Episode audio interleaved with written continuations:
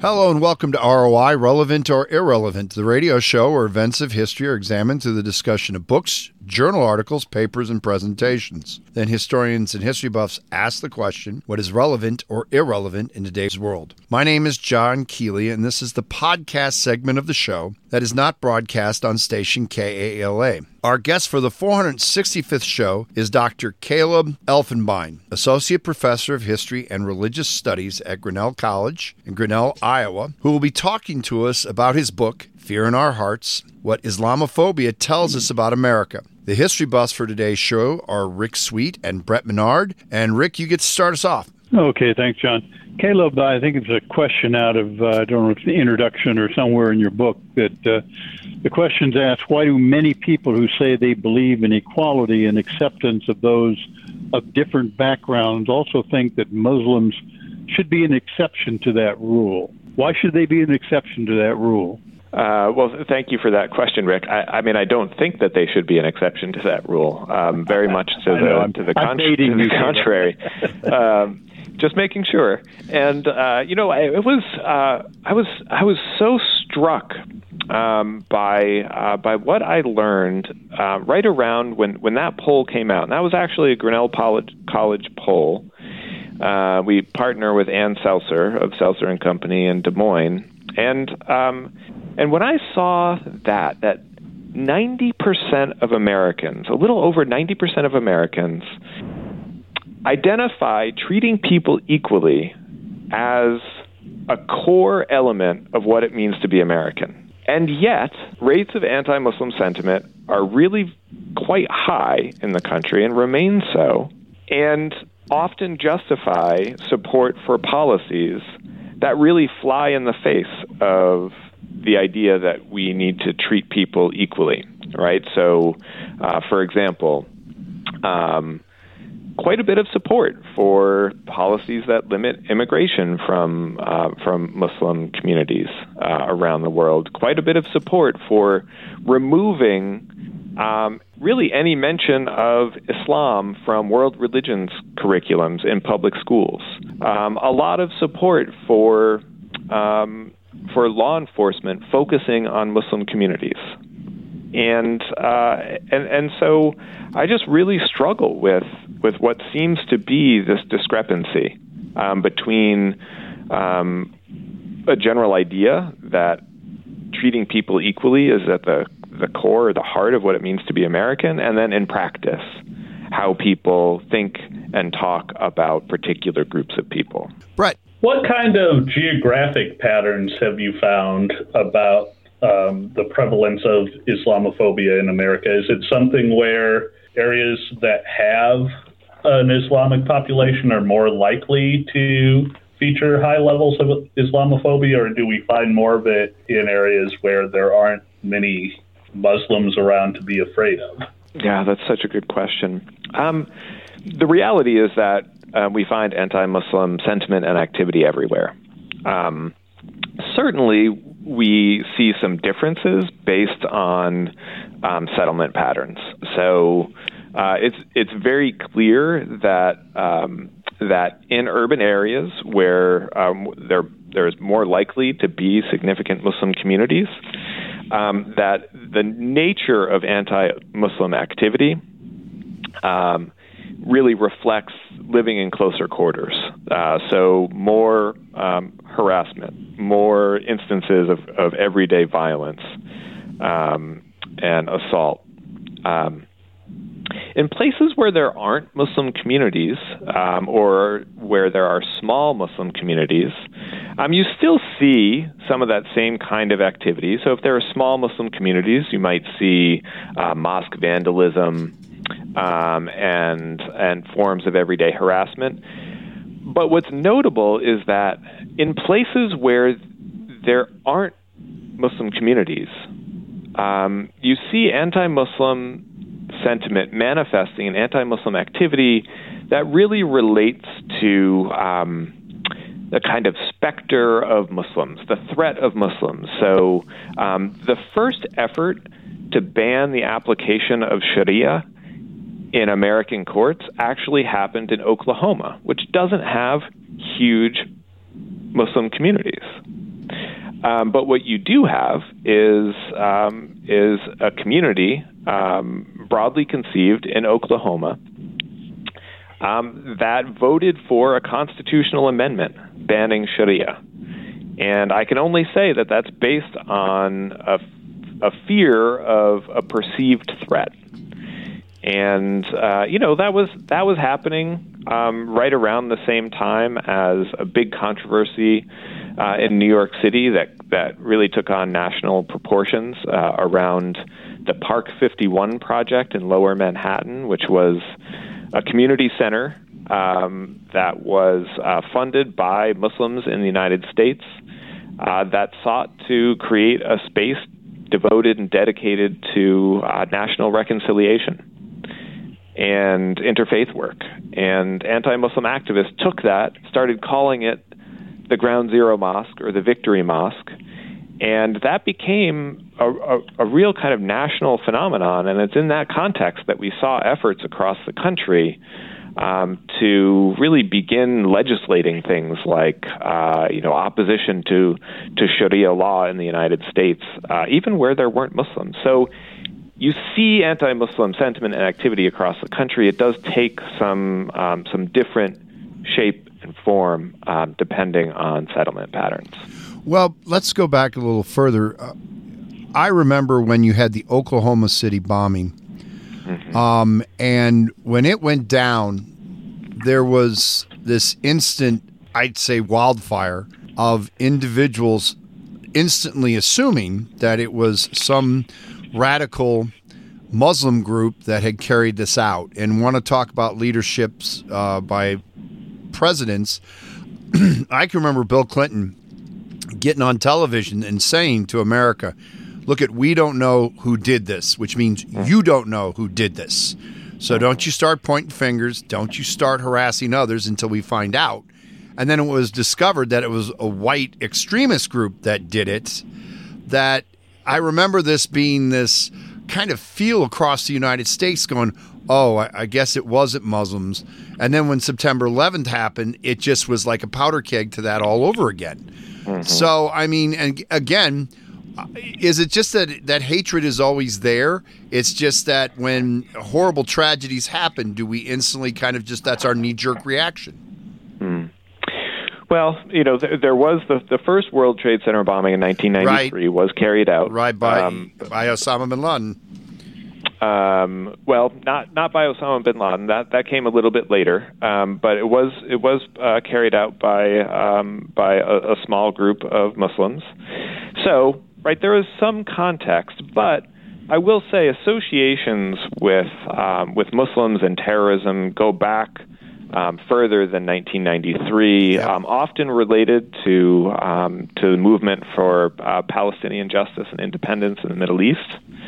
And so, there is this connection, and again, I don't want to deny those connections, but rather I want to point out that those connections aren't inevitable in times of crisis. It does take people kind of jumping to those conclusions and moving forward based on assumptions and stereotypes in ways that can really lead us astray. And your point about the Oklahoma City bombing having been carried out by white supremacists is really important, and it's really important to note that it took from 1995 through about 2018 or 19 for the federal government to devote even kind of significant attention to the threat of white supremacy in the United States and connection to terrorist violence. So it wasn't even, right, that event in 1995 that helped create the connection. It took decades for that to happen, whereas, right, it was, as you point out, just a kind of easy leap and jump to assume that someone Muslim had carried out that bombing in 1995. Okay. A quick question for you and Rick, because we're old enough and not to leave you out, Brett, but you weren't. So how much is this still rooted in, like, the Iran hostage deal? Because when I was a kid and Rick was, at the time, he was 68. No, he's not that old. But I remember... I had retired. Yes, exactly. But, I mean, it went on for almost, over a year. And I can remember as a kid that the rage that happened, and, of course... The Shiites are different from the Sunnis, and Iran is not Arab; it's Persian. So, right. Did that lay a cornerstone? And because I can still remember yesterday, and when people do this, I instantly go back to those days mentally. Yeah. There's no question that there is a history of conflict, especially with the United States, that involves Muslim communities in the Middle East, and. There's a really complicated history of U.S. activity in the Middle East. Yeah, we screwed them over a lot. a lot, right? And so, the hostage crisis came 25 years or so after the United States overthrew a democratically elected government in Iran. With the CIA, yes.